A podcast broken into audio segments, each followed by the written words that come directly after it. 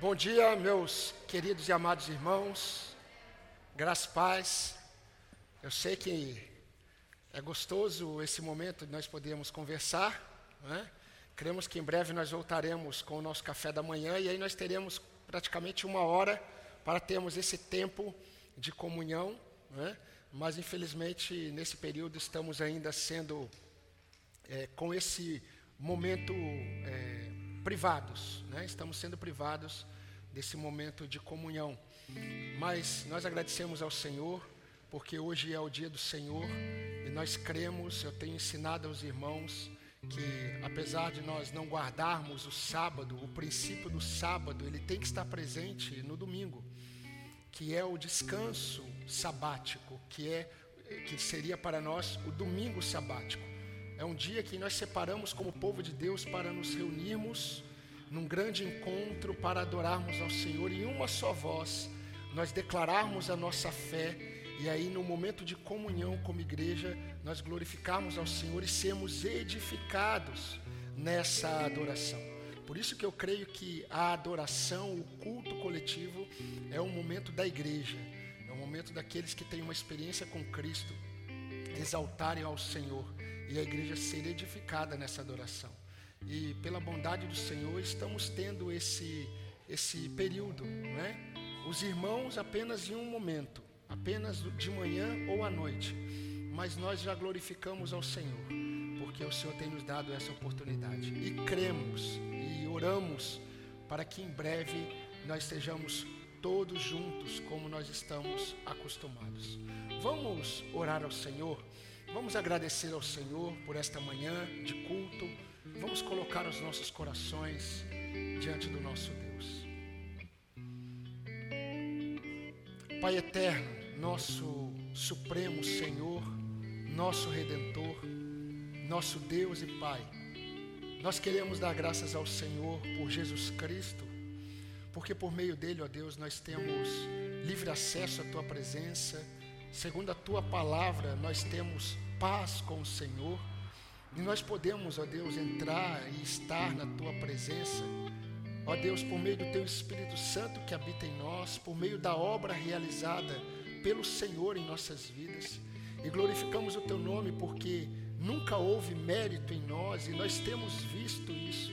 Desde a nossa salvação, inclusive a nossa permanência no Senhor, tem a ver com a tua graça, com o teu poder e nada vem de nós.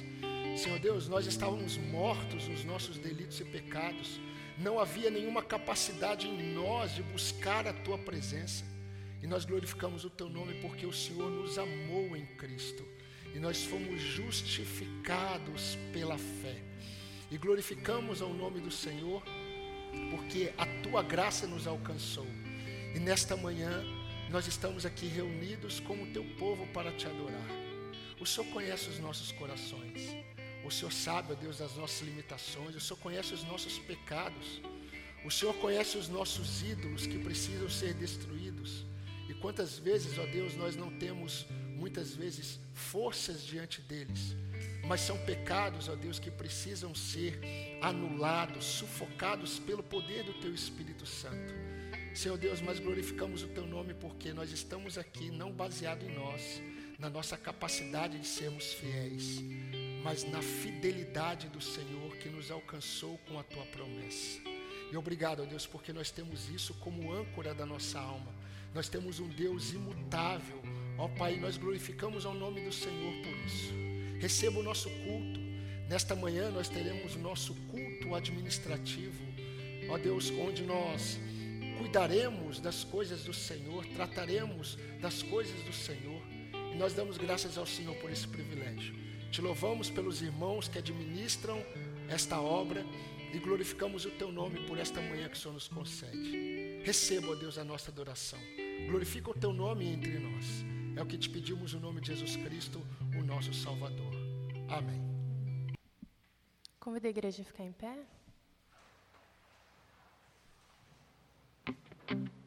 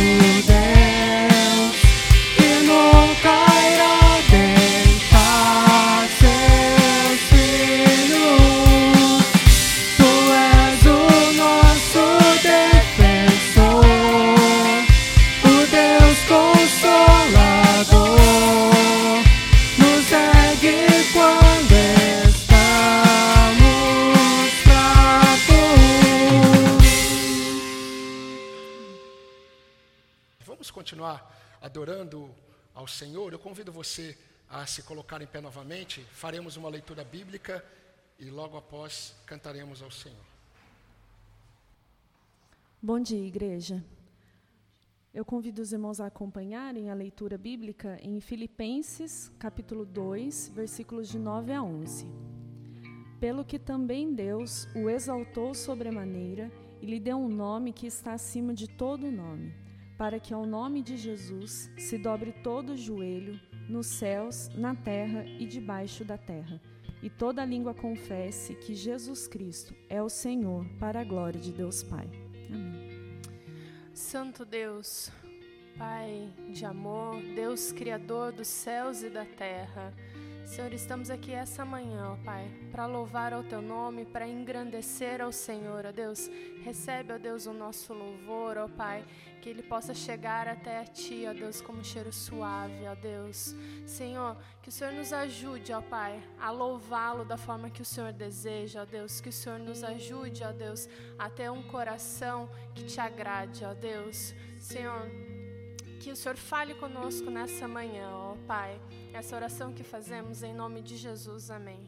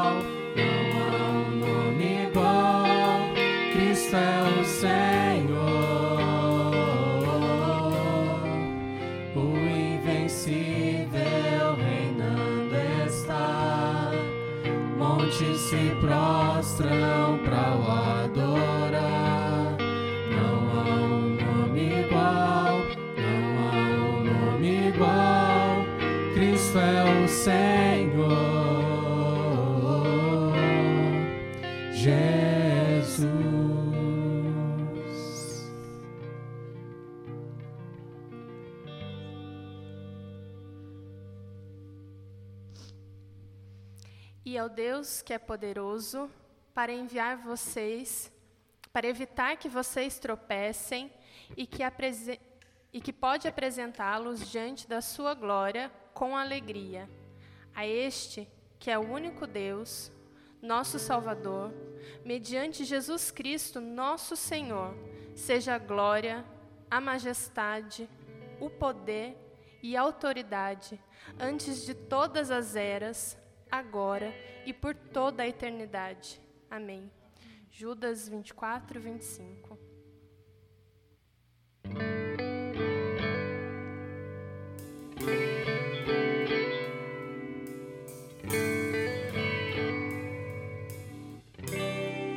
Quem busca o conselho na hora final, quem clama o auxílio diante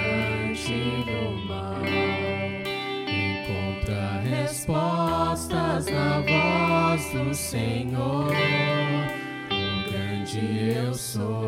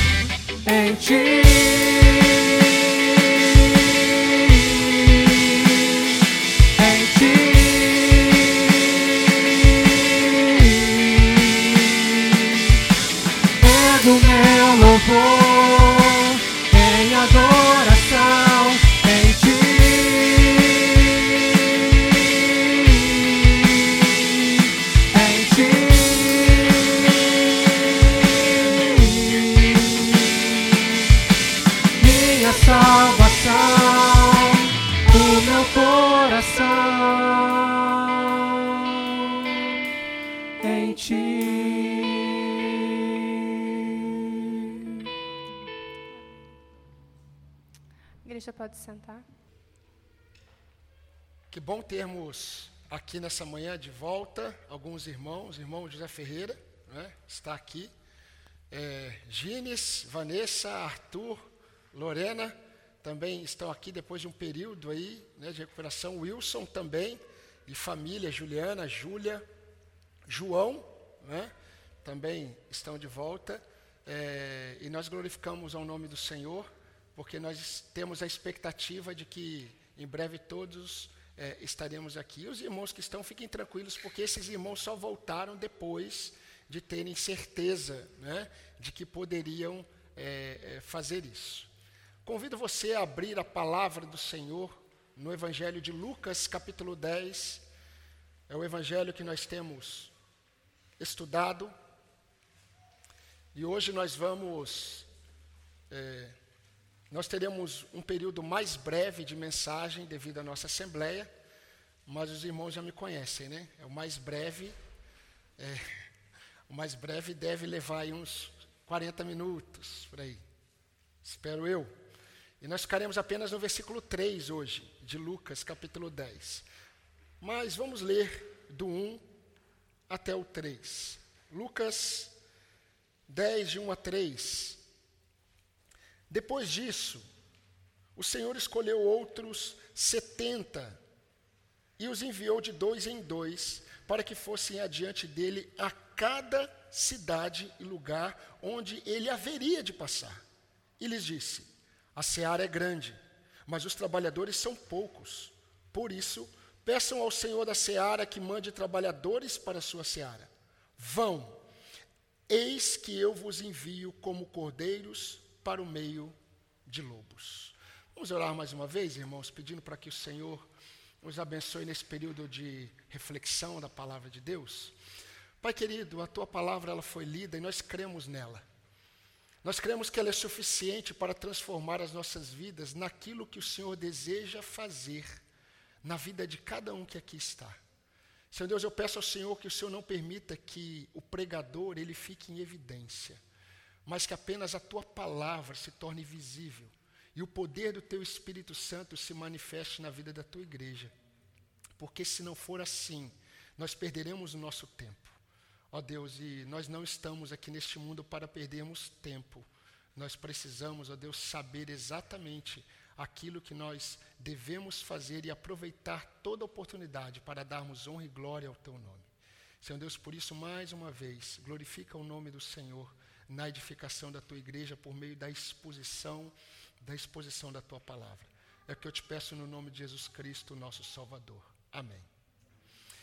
Queridos, assim como o Evangelho de João não foi escrito com o objetivo evangelístico, como muitos acreditam, porque eles vão para o final do Evangelho de João e eles leem o propósito do Evangelho de João e eles dizem, muitos acreditam, que João escreveu para que as pessoas tivessem conhecimento de Jesus. Isso não é verdade, porque quando João escreveu, a igreja já tinha praticamente 90 anos de existência e ela sofria forte influência ou muitas influências doutrinárias que diminuíam a obra de Cristo e negavam a suficiência de Cristo. Aí você consegue entender Colossenses, você consegue entender Efésios, você consegue entender muitas outras epístolas, como a de Pedro, que foram escritas com o objetivo de não é, trazer pessoas ao conhecimento de Cristo, mas para fortalecer a fé da igreja. Lucas escreveu com o mesmo propósito para Teófilo. Se você ler Lucas capítulo 1, versículo 3, você vai perceber que Lucas escreveu para Teófilo, para que a fé de Teófilo fosse fortalecida naquilo que ele já havia ouvido.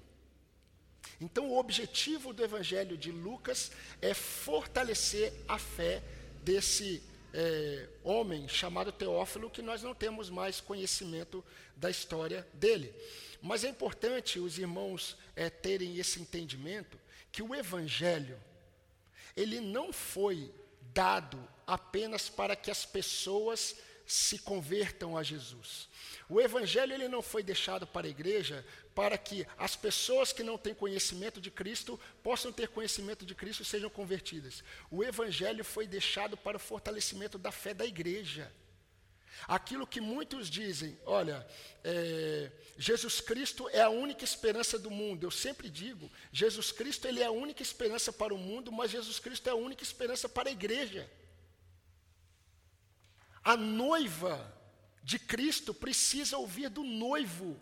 E quando a noiva ouve sobre, ouve, ouve, não ouve, ouve sobre o noivo, a noiva ela é renovada e fortalece a expectativa da vinda do noivo. Por isso, queridos, que é, é, dificilmente você vai encontrar alguém que aceita ser chamado por um outro nome. Porque quando nós aceitamos as pessoas nos chamando por outro nome, fica estranho, porque parece que é uma negação da nossa identidade. Então, por exemplo, imagine é, um de vocês, vocês vão para um novo trabalho e as pessoas começam a te chamar, por exemplo, de Joaquim, sendo que o seu nome é José. Você até vai ouvir uma, duas vezes, na terceira você vai falar: olha, meu nome não é, é, é Joaquim, meu nome é José. Porque nós não aceitamos que outros coloquem sobre nós uma identidade que não é nossa. Quando a igreja ela não ouve sobre o evangelho, quando a igreja ela não ouve sobre Cristo, ela está aceitando uma outra identidade diferente daquela que foi dada a ela por Cristo. A igreja ela é representante do Senhor aqui na terra. E quando a igreja não entende isso, ela recebe e ela assume outras identificações, outras identidades que não é ou não são aquelas que o Senhor deixou. Por exemplo, tem muitas igrejas que não gostam de serem chamadas igrejas, porque isso assusta os não crentes. Então vamos chamar de comunidade. Comunidade fica menos pesado do que igreja. Não vamos mais falar pecado, porque pecado causa um sentimento muito estranho Irmãos, eu estou falando de coisas que eu já ouvi. Olha, evite usar o termo pecado no seminário. Não que eu fiz, um outro. Evite usar o termo pecado porque, pastores, pecado soa muito pesado. Imagine as pessoas a semana inteira trabalhando, sofrendo, suando, cheio de pressão, e de repente no domingo elas vão para a igreja e elas ouvem sobre pecado. É pesado demais. Troquem o nome, não muda. Só fala assim: olha, é, vocês precisam voltar para a direção. Vocês precisam abandonar as, as falhas. Todos nós somos falhos. Isso é aceitar uma identidade que não é aquela que o Senhor propôs para o seu povo. Nessa caminhada de Lucas, em Lucas capítulo 10, nós estamos vendo, irmãos, exatamente aquilo que os discípulos de Cristo precisam saber sobre essa caminhada com Cristo. E por isso que é tão importante nós investirmos tempo, e vocês estão vendo que em cada sermão, praticamente, eu estou ficando em um versículo. Porque é muito importante que nós saibamos como deve ser o nosso entendimento sobre o que o Senhor deseja de nós, porque quando o nosso entendimento ele muda, a nossa prática ela é conduzida e induzida pelo nosso entendimento. Se você tem um entendimento incorreto sobre vida cristã, a sua vida cristã será incorreta. Você caminhará em passos é, diferentes daquele que o Senhor desejou para você. Por isso que é muito importante você que está numa igreja, que visitará outras igrejas, que ouve outros pastores, vocês precisam sempre buscar entender e ouvir sobre a identidade de vocês, a nossa identidade em Cristo. E estamos ouvindo sobre verdades eternas. Verdades eternas para aqueles que foram chamados e estão numa posição de enviados. E nós vimos a primeira lição. A primeira lição mostrou que a dimensão da obra. Não, essa foi a segunda. A primeira lição mostrou que aqueles que são chamados sempre estão como enviados de Jesus. A segunda lição mostrou que a dimensão da obra ela é superior aos obreiros que são chamados. A terceira lição que nós vimos mostrou que para uma obra divina, nós precisamos de homens e mulheres enviados por Deus. Agora, hoje, nós vamos pensar nessa quarta lição que é muito importante, que tem a ver com autoridade, que tem a ver com poder, que tem a ver com vida frágil na dependência de um poder incalculável. Tem a ver com é, pessoas que são como nuvem, que são como a flor da erva, que estão aqui e daqui a pouco já não estão mais, mas ao mesmo tempo são pessoas indestrutíveis na perspectiva do céu, na perspectiva da cruz. Porque logo depois de falar isso para os seus discípulos, Jesus ele deu uma lição muito importante para eles e para nós. E a lição é a seguinte, queridos, as dificuldades, as dificuldades do chamado são desafios superados pela autoridade de quem envia. As dificuldades do chamado são desafios superados pela autoridade de quem envia, não pela autoridade de quem vai. Isso é muito importante. Olha o que Jesus disse no versículo 3. É uma ordem. Vão. E aí Jesus utiliza uma metáfora. Metáfora é uma figura de, é uma figura de linguagem, é uma comparação. Jesus diz assim: vão, eu envio vocês, eu estou enviando vocês como ovelhas para o meio dos lobos. E quando os discípulos ouviram isso, eles já tinham que entender, eles já deveriam entender que ao saírem, ao permanecerem numa posição de enviados de Cristo, eles estariam sofrendo ou eles estariam numa posição de alto risco. Deixa eu dizer uma coisa para você, se você nunca ouviu isso. Você é crente em Jesus Cristo? E você diz amém. Espero que sim. Você está num estado de alto risco neste mundo. E Jesus queria mostrar isso para eles. Como já vimos, eh, meus queridos irmãos, o Senhor, Ele não mente para os seus. Quem mente é o diabo. Quem está mentindo em muitas igrejas aí, não é o Senhor, porque o Senhor não está falando. Quem está falando é o ministério do engano, é o ministério da serpente. O ministério da serpente, o ministério engano, do engano, deturpa a palavra de Deus. Deus nunca mente para os seus e Jesus nunca omitiu. Jesus nunca poderia mentir quando ele disse para os seus o que significava segui-lo. O que significa ser seu discípulo?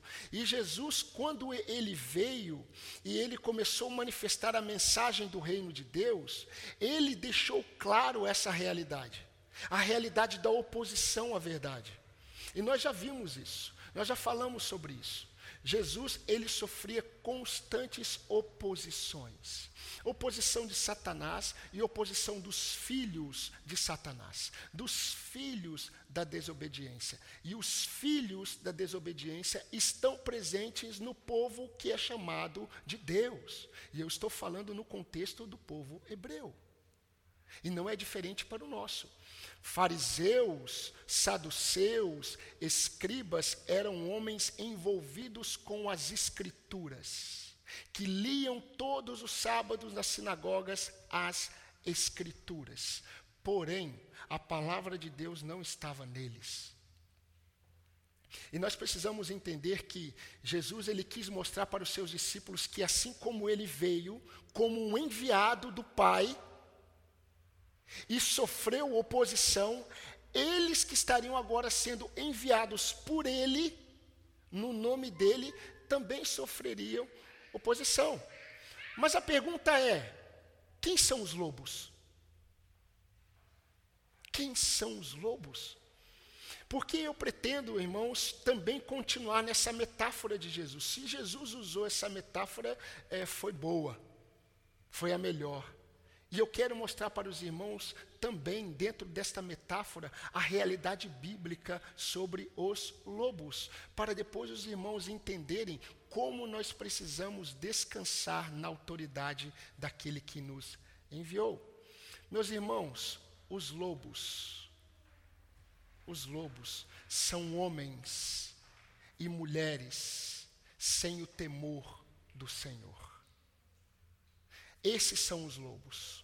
Homens e mulheres sem o temor do Senhor. Homens entregues aos seus próprios desejos e que desprezam as palavras de Cristo. Homens injustos que estão mais preocupados com a sua própria glória do que com a glória de Deus.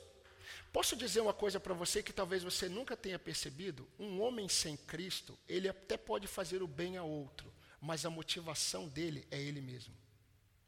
Não é a glória de Deus. São homens que estão mais preocupados com a sua própria glória do que com a glória de Deus, porque eles desconhecem a glória de Deus. Eles desconhecem a glória de Deus. São homens que não reconhecem os valores do reino como verdadeiros. Eles não acreditam nos valores do reino. Quando você mostra que uma família cristã, uma família bíblica é isso, eles não concordam. Sabe por quê? Porque eles não concordam com a verdade. A verdade não está neles e eles não podem concordar com a verdade porque para eles a verdade é estranha. Deixa eu dizer uma outra coisa para você, para aqueles que são os lobos e nós éramos. Para aqueles que são lobos, a verdade e a mentira é só uma questão de oportunidade. Agora, o que é mais importante para mim? Mais importante agora é falar mentira. Então, eu vou falar mentira. Agora é importante dizer a verdade. Então, eu falo a verdade. Porque para eles não há diferença entre verdade e mentira. São lobos. Eles são a maioria. Os lobos são a maioria. Os lobos, eles andam em grandes alcateias. Os lobos, eles tratam ovelhas como presas e não como amigos. Você só é amigo de lobo se você é ovelha. Você só é amigo de lobo se você está concordando com a forma da forma, com a forma como o lobo vive. Com aquilo que o lobo gosta de devorar, você está concordando, porque se você discordar, ele vai enxergar, você é ovelha, eu sou lobo. Não tem como. Agora, em Atos, os apóstolos, os apóstolos, eles experimentaram essa realidade dos lobos. Na liderança de Israel, e com os outros homens. Eles enfrentaram. Agora, de acordo com as escrituras de Paulo, em Romanos capítulo 1, 29 a 31, estes homens, estes lobos, eles são aqueles que suprimem a verdade pela impiedade e justiça. E de acordo com esse texto de Paulo, e eu vou falar na íntegra, as características desses homens, que Paulo demonstra que são homens que eles sufocam a verdade pela impiedade, e Jesus chamou esses homens de lobos. De acordo com Paulo, em Romanos 1, 29 a 31, eles são cheios de toda injustiça. São injustos. Eles são perversos. Eles amam o dinheiro. São avarentos. São maldosos são cheios de inveja, são homicidas. E homicida, na perspectiva bíblica, não literalmente significa dar um tiro no outro. Quando um odeia o outro, você matou o outro. São cheios de discórdia, engano e malícia. São difamadores, falam mal uns dos outros, caluniam, dizem mentiras sobre os outros, são inimigos de Deus. Tudo texto inspirado pelo Espírito Santo que Paulo está falando na íntegra. São insolentes, arrogantes, orgulhosos, inventores de males, são desobedientes aos pais, são insensatos, desleais, sem afeição natural e sem misericórdia. Esses são os lobos. Se você quer uma característica, uma lista parecida, leia 2 Timóteo capítulo 3 que você vai também enxergar ali Paulo falando sobre os lobos. Mas sabe o que eu acho interessante? Eu estava refletindo essa semana em Romanos, tenho refletido em Romanos. E no capítulo 2, versículo 15, Paulo falando sobre esses homens, Paulo diz algo muito interessante que às vezes a gente não percebe. Mas na prática a gente vê, Paulo diz assim: os pensamentos deles são conflitantes, confusos, pois em uma hora a consciência deles os acusa, outras vezes os defende. E não é assim? Tem momento que os lobos eles se sentem confusos porque a consciência deles existe uma lei que o Senhor colocou em seus corações que é, é o básico para que a gente tenha pelo menos condições de permanecer juntos. É uma ética que Deus colocou, e Paulo diz que, vez em quando, essa lei acusa a consciência deles e eles percebem que eles estão errados, mas depois, daqui a pouco, a própria consciência defende os atos errados que eles cometem. Confuso, confusão. Queridos, o que eu quero enfatizar para os irmãos é que esses são os lobos. E o que eu quero mostrar para vocês é que nós éramos os lobos. Se você é crente em Jesus Cristo, hoje você é uma ovelha, mas você era lobo. Você tinha essas características, eu tinha essas características, e ainda temos, vez em quando, um uivo sai de nós. Vez em quando ao invés de nós é, emitirmos som de ovelhas, de repente no rebanho a gente ouve um uivo. Mas é o irmão, é a ovelha, não, mas ainda tem resquício de lobo. É que é impossível voltar a ser lobo, graças a Deus. Porque senão é ser uma, um, uma, todo mundo um devorando o outro. Né? Dependendo da necessidade, um voltava a ser lobo e comia a ovelha.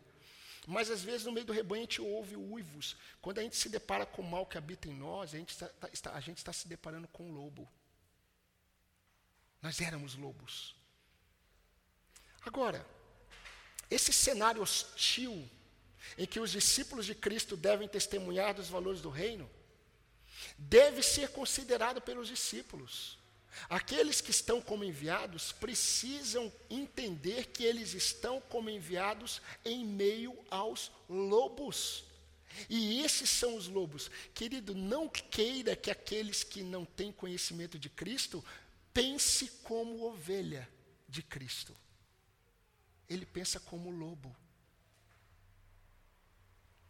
Se não for o evangelho transformar, não adianta. Agora, são para esses lobos opositores à verdade que Jesus envia os seus discípulos amados para pregarem e testemunharem da verdade. E olha que interessante, eu, eu, fico pensando nessas coisas e é maravilhoso. Porque, querido, se você está vivo como discípulo de Cristo, saiba que isso é o milagre da existência.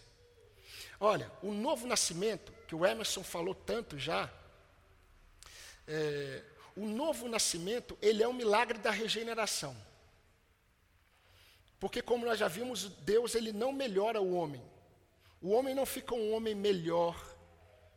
Deus não dá uma melhorada, dá um up no ser humano que tem um encontro com Jesus. Não. Ele é transformado. É uma nova criação. Isso é um milagre. A regeneração é um milagre da criação é um milagre da existência. Agora, a permanência nesse mundo como alguém transformado é um milagre, um milagre da preservação de Deus. Porque quando Jesus disse assim: vão, eu envio vocês como ovelhas para os lobos, isso é um milagre da preservação, porque isso é insano pela lei da natureza.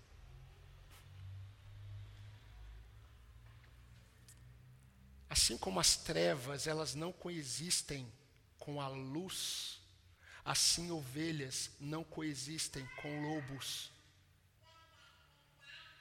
E nós precisamos entender essa realidade. Paulo orientou aos presbíteros de Éfeso, aos pastores de Éfeso, lá em Atos capítulo 20, olha que interessante que Paulo disse para eles, Atos 20, 29. Eu sei, presbíteros, que depois da minha partida, lobos vorazes. Lobos vorazes aparecerão no meio de vocês, e eles não pouparão o rebanho. Eu fico imaginando eu ouvir isso de Paulo, eu ouvindo isso de Paulo como pastor. E Paulo disse para os pastores: Pastores, cuidai de vós mesmos e do rebanho que o Senhor vos confiou, porque eu sei que depois da minha partida lobos vorazes aparecerão no meio de vocês e eles não pouparão o rebanho, porque lobo come ovelha. Agora, como são esses lobos vorazes? O que, que esses lobos vorazes que aparecerão no meio do rebanho, é, é, é, que aparecerão no meio do rebanho, o que, que eles farão? Que eles comerão as ovelhas. Os lobos vorazes, eles são pregadores da falsa doutrina. E todas as vezes que a falsa doutrina é pregada, as ovelhas estão sendo consumidas de dentro para fora. Lobo voraz consome fé.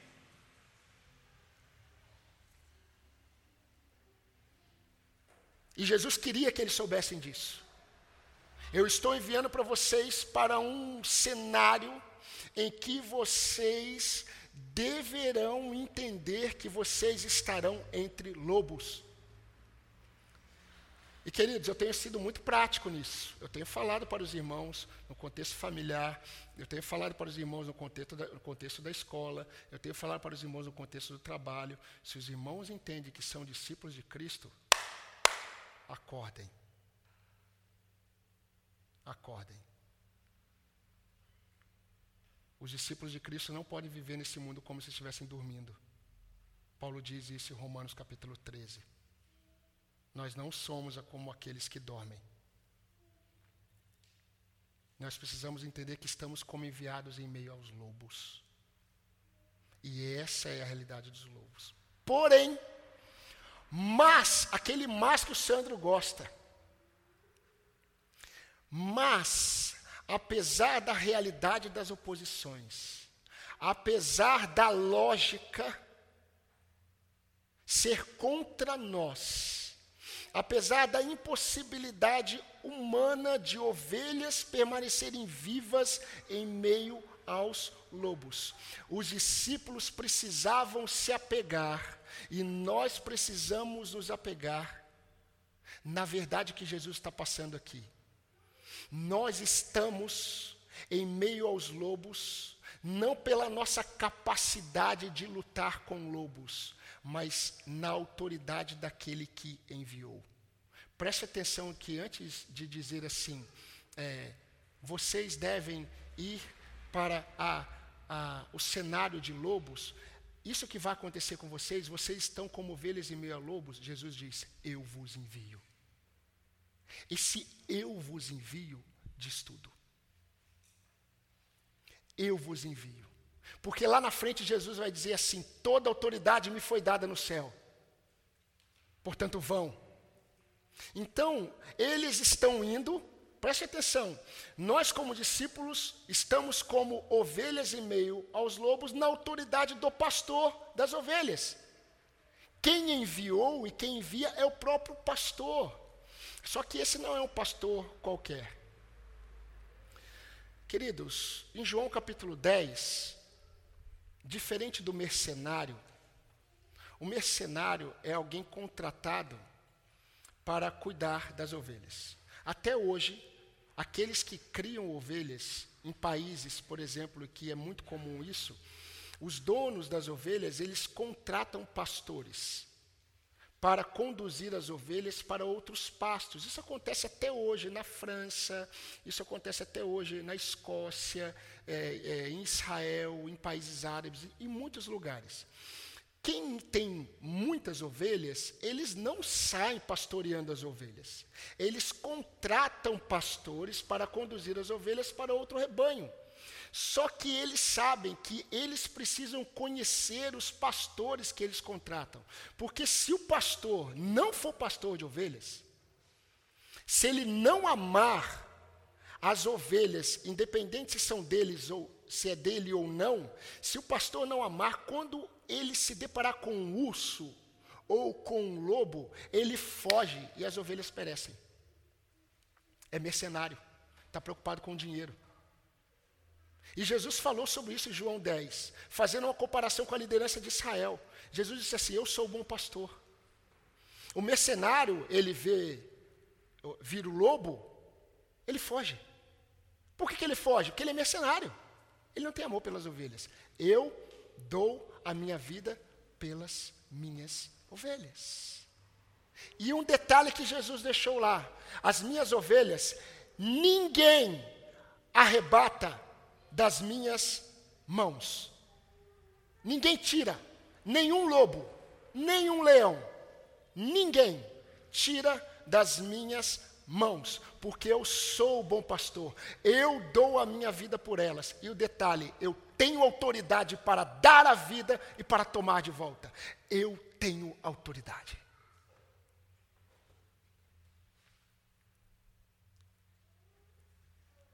Então, Naldinho, queridos irmãos, a questão não está na capacidade das ovelhas, na voracidade dos lobos. A questão está na autoridade do pastor que nos enviou. E nós precisamos descansar nessa autoridade. Queridos, Jesus, Ele é o supremo pastor que ama as suas ovelhas. Essas mesmas ovelhas que ele enviou para o meio dos lobos. Jesus que enviou, ele ama as suas ovelhas, ele protege as suas ovelhas da morte. Ele é o supremo pastor, que ninguém tem condições de fazer algo para uma ovelha dele se ele não quiser. Ninguém pode. Isso significa, queridos, que ninguém é capaz de resistir ao poder desse pastor que envia. Ninguém é capaz de resistir ao seu poder. Ninguém é capaz de fazer um mal para uma ovelha de Jesus, se o Senhor não permitir. Como eu já disse para os irmãos, como dizia Agostinho, o diabo, até o diabo, ele é o diabo de Deus. Ele precisa pedir permissão ao Supremo Pastor para tocar em uma ovelha dele. E eu não sei se você está tendo noção dessa realidade, dessa identidade. Que privilégio. E o Senhor, no ambiente que você está, se você está zelando pela verdade, o Senhor te dá autoridade diante dos lobos. Assim como Deus fechou a boca dos leões, Deus fecha a boca dos lobos. Agora, como eu já disse, muitas ovelhas estão cheias de buraquinhos na carne, porque se tornam petiscos de lobos. O lobo não consegue devorar porque o Senhor limita, mas ele está tão próximo dos lobos que o lobo não tem autoridade nenhuma diante deles. É uma presa fácil. É uma presa fácil. E eu quero rapidamente, rapidamente mesmo, dizer para vocês alguns textos muito interessantes. Por exemplo, muitas vezes nós não percebemos a dimensidade, a, dimens, a dimensão ou a intensidade da fé do centurião romano. O centurião, o centurião romano, quando ele pediu para que Jesus fosse até a casa dele, e o centurião romano apareceu e falou assim: Não, o senhor não precisa na minha casa. Todo mundo parou, todo mundo ouviu, e o centurião disse o seguinte: Eu sou homem de autoridade. E quando eu digo a um soldado, vai, ele vai. Quando eu digo a um soldado, vem, ele vem. Só falou isso. Sabe o que ele estava dizendo para Jesus? A doença que está lá matando aquele jovem se o Senhor disser algo, aquela doença ou qualquer coisa se vai. Porque o Senhor tem autoridade sobre enfermidades, o Senhor tem autoridade sobre espíritos demoníacos. Aquele centurião romano estava dizendo: o Senhor é um homem de autoridade. Se o Senhor só disser uma palavra, vai acontecer lá. Aí eu me lembro Jesus com aquela mulher sírio-fenícia não era de Israel. Senhor, a minha filha está sendo dominada, consumida por um espírito demoníaco. E Jesus, querendo ensinar os discípulos, Jesus disse: Olha, eu não posso tirar o pão dos filhos e dar aos cachorrinhos. Jesus está falando com os discípulos. Senhor, eu sei que os cachorrinhos comem as migalhas. E Jesus falou: Pode ir, a sua filha vive, a sua filha está bem. Na hora que Jesus falou: Pode ir, o demônio saiu lá.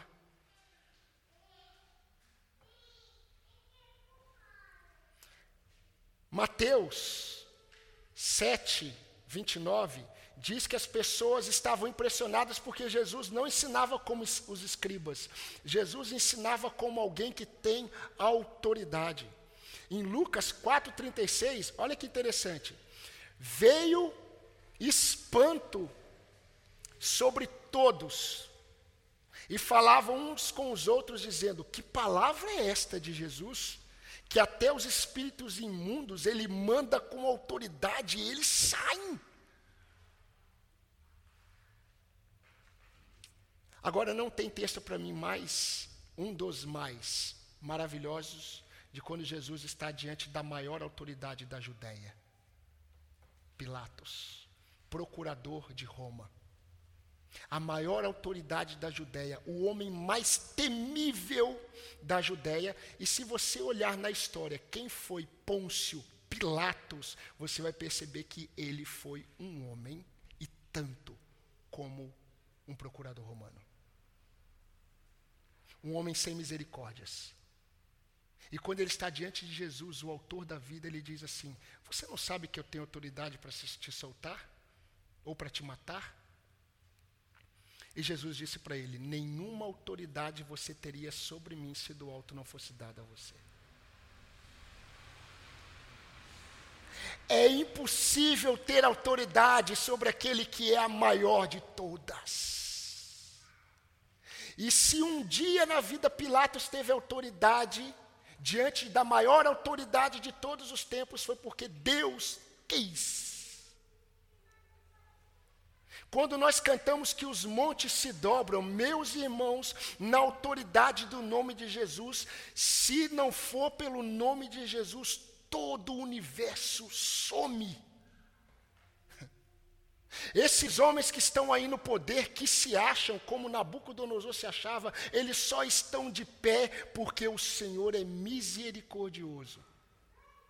A igreja ela vive nessa autoridade. Os crentes, eles caminham nesse mundo nesta autoridade. E Jesus, quando se aproximou dos discípulos, Jesus disse assim, logo depois, é, é, antes de subir aos céus, Jesus disse assim: Toda autoridade me foi dada nos céus, portanto, vão, vão, ou indo, enquanto vocês vão, façam discípulos de todas as nações batizando-os em nome do Pai, do Filho e do Espírito Santo. E eis que eu, a autoridade que vos envia, estou convosco todos os dias. Agora, para terminar, e para irmos para o fim, Pedro, e eu me lembro de Pedro todas, todas as vezes que eu me deparo com alguém pedindo é, dinheiro para mim. Todo sábado eu me deparo é, é, com, eu me lembro de Pedro. E aí Pedro estava indo para o templo orar, como era de costume. E aí, de repente, ele se encontra com um homem que sempre esteve lá. E aí o homem pede uma esmola para Pedro. E Pedro diz assim: Olha, eu não tenho, eu não tenho ouro nem prata, mas o que eu tenho eu te dou. Em nome de Jesus Cristo, levanta. E aquele homem não levantou, aquele homem deu um pulo. Fique um mês numa cama que você vai precisar da visita de um bom fisioterapeuta. Aquele homem era um paralítico. Há muitos anos. E ele começou a andar sem fisioterapia. E aí, depois, os homens, quando Pedro prega, os homens ficam é, perguntando o que, que aconteceu. Olha o que Pedro diz. Queridos irmãos israelitas, varões de Israel, pela fé em o nome de Jesus, é que esse mesmo nome fortaleceu a este homem que agora vocês estão vendo e reconhecem. Esse nome fortaleceu esse homem. Esse nome colocou esse homem de pé. Porque esse nome que eu estou proclamando e vocês crucificaram, este é o autor da vida. Esse é o Senhor de toda a glória. Esse é o nome que está acima de todo nome, como a Rafa leu. É o nome de Jesus, todo joelho se dobrará. Igreja, vocês vivem na autoridade deste nome. E você tem vergonha de falar desse nome para lobos.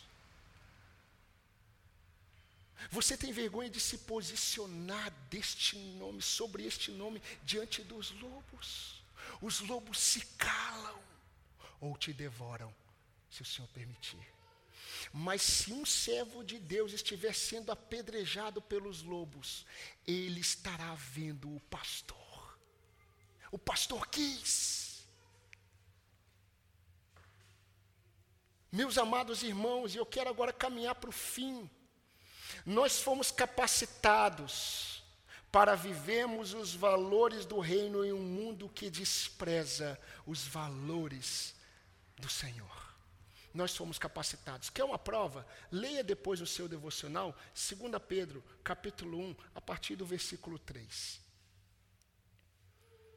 Você foi capacitado por Deus para declarar e expor na sua vida e para outros os valores de um casamento bíblico, os valores de um marido bíblico, de uma esposa bíblica.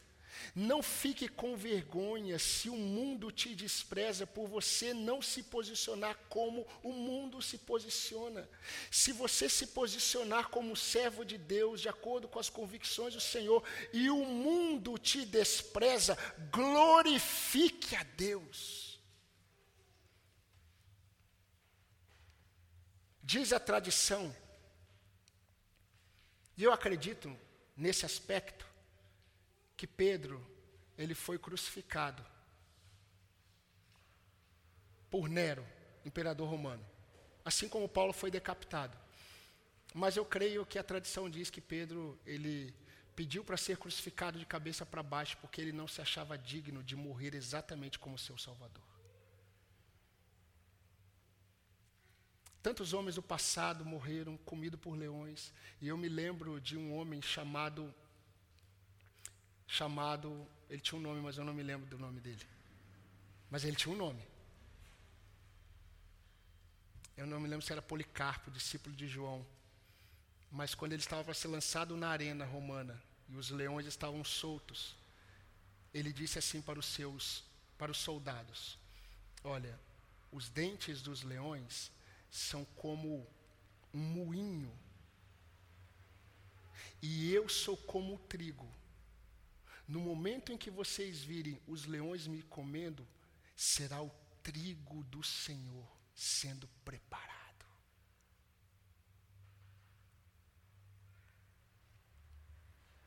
Coronavírus? Tem crente que tem medo de morrer por causa do coronavírus. Queridos, foi o que eu escrevi essa semana. Se o coronavírus atingir o seu corpo, que ele não atinja o seu coração regenerado. Ah, o pastor está pregando que crente fiel não pega coronavírus. Pega e morre. O que eu estou afirmando é que crente fiel, ele caminha na autoridade do nome. Independente do que aconteça, ele está com o coronavírus, ele testemunha do poder de Cristo na dor, na dificuldade, na falta de ar. Um pouco salário, nas lutas, na dor, ele caminha na autoridade de Jesus. Na juventude, com os valores bíblicos, uma das coisas mais difíceis hoje para os jovens é ser, é ser um jovem bíblico neste mundo. Deixa eu dizer mais uma coisa para você: se você quer ser um jovem bíblico, vai ser difícil você ser um jovem bíblico no meio da igreja evangélica. Você verá muitos lobos cantando louvores ao pastor, mas querendo consumir você, porque você se posiciona de acordo com a voz do pastor. Queridos, nós estamos capacitados para fazermos, preste atenção, nós estamos capacitados por Deus para fazermos calar, silenciar, fechar a boca dos lobos. Pastor, eu nunca vi isso na Bíblia. Sabia que está na Bíblia? Você nunca leu isso? Eu vou ler para você, tá bom?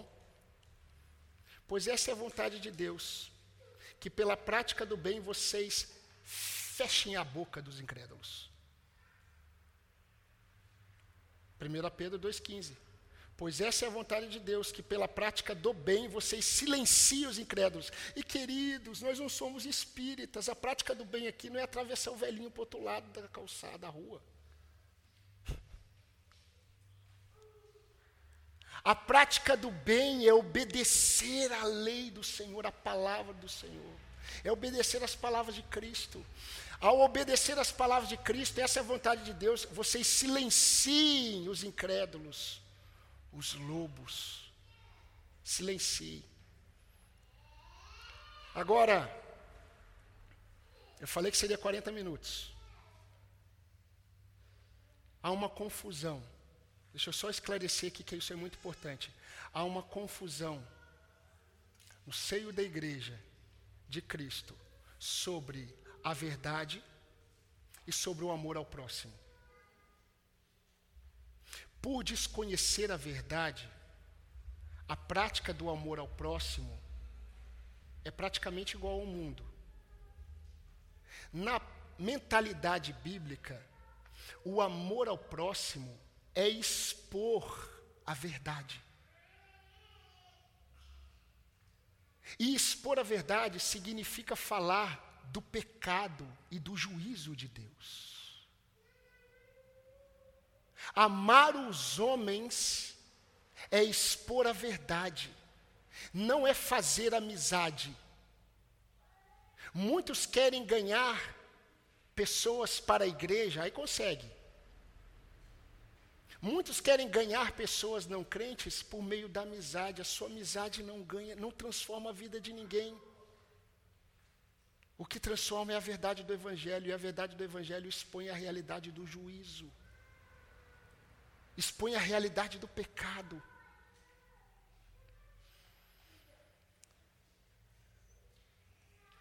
Agora, como nós já estamos entendidos, nós já sabemos claramente que nós estamos como enviados em meio aos lobos, e que nós só somos preservados porque nós fomos enviados pelo Supremo Pastor, aquele que tem toda a autoridade. E assim como diz o próprio Pedro na sua primeira epístola, capítulo 5, ele mesmo, ele mesmo, o nosso pastor, diante de todas as dificuldades, ele mesmo há de nos fundamentar, fortificar, amparar, cuidar, proteger isso é o milagre da preservação de Deus. Estamos preservados pelo Senhor. E eu quero terminar, é lógico que nós vamos para lá depois do versículo 20, 20, 24 de, de Lucas 10. Hebreus capítulo 12, versículo 3, 2 e 3 diz assim: Olhem firmemente para o autor e consumador da fé, Jesus, o qual, em troca da alegria que lhe estava proposta, suportou a cruz, não fazendo caso da vergonha e está sentado à destra do trono de Deus. Pensem, considerem atentamente este que suportou tamanha oposição dos pecadores contra si mesmo, para que vocês não desmaiem na alma de vocês, para que vocês fiquem firmes e não fiquem enfraquecidos diante deste mundo. Amém, irmãos? Eu espero que a palavra do Senhor tenha alimentado você, exortado você, trazido você para um entendimento correto para a realidade que nós vivemos e trazer também ao seu coração descanso neste nome, o nome de Jesus Cristo. Por isso que o nome de Jesus Cristo, ele não pode ser falado de qualquer jeito. Não pode ser dito de qualquer forma em vão. O nome de Jesus é um nome poderoso. E nós estamos na autoridade deste nome. Vamos orar?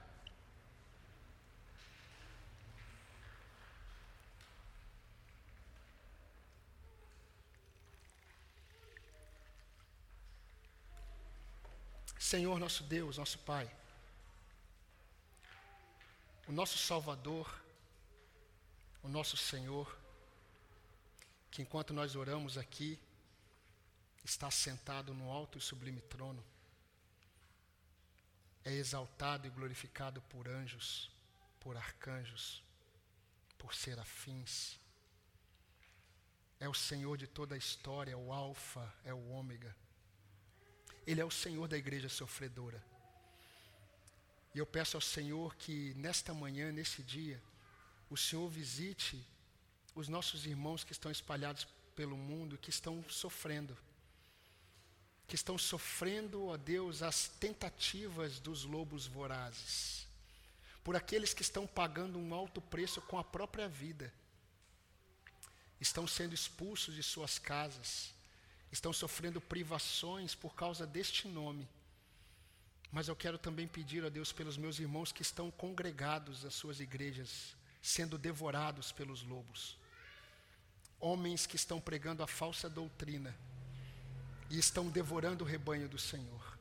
Que o Senhor levante no meio do teu povo pastores que protejam as ovelhas. Que protejam as ovelhas com a pregação da sã doutrina. Que protejam as ovelhas, ó Deus, com a tua palavra Ó Deus, que o Senhor levante pastores segundo o teu coração e que o Senhor elimine do meio do teu povo os falsos profetas. Senhor Deus, que o Senhor tenha misericórdia de todos nós, que somos ovelhas do seu rebanho. Nós somos frágeis. Ó Pai, é impossível ovelhas sobreviverem em meio aos lobos. Ó Deus, e tu sabes as pressões que nós vivemos para testemunharmos os valores do Senhor neste mundo. E muitas vezes nós pecamos contra o Senhor porque nós cedemos. Nós queremos, ó Deus, muitas vezes, ó Pai, é, o aplauso, nós queremos a aprovação das pessoas que não te conhecem. Senhor, o que nós precisamos desejar é a reprovação daqueles que não te conhecem. Quando nós colocarmos, ó Deus, aquilo que o Senhor nos deu e nos aprova diante do Senhor. Dê força a esses meus irmãos para serem os enviados do Senhor. Dê forças a mim para que eu possa permanecer firme na condução desse rebanho. Abençoe a tua igreja espalhada pelo Brasil, abençoe o teu povo espalhado pelo mundo. Glorifica o teu nome na tua igreja e preserve o teu povo, Senhor Deus, e transforme muitos lobos em ovelhas do Senhor, para a glória do teu nome e para a nossa satisfação. Agora, Pai, nos abençoe nessa, nesse momento tão agradável que teremos, onde nós poderemos, quando nós poderemos glorificar o Teu nome, meu Deus, por aquilo que o Senhor tem feito entre nós, na nossa administração. Abençoe ricamente a vida dos nossos presidentes, administradores, dos nossos tesoureiros, daqueles que examinam as finanças da igreja, que eles permaneçam íntegros no temor do Senhor. São bênçãos, ó Pai, que nós pedimos, gratos no nome de Jesus Cristo, o nosso Salvador. Amém.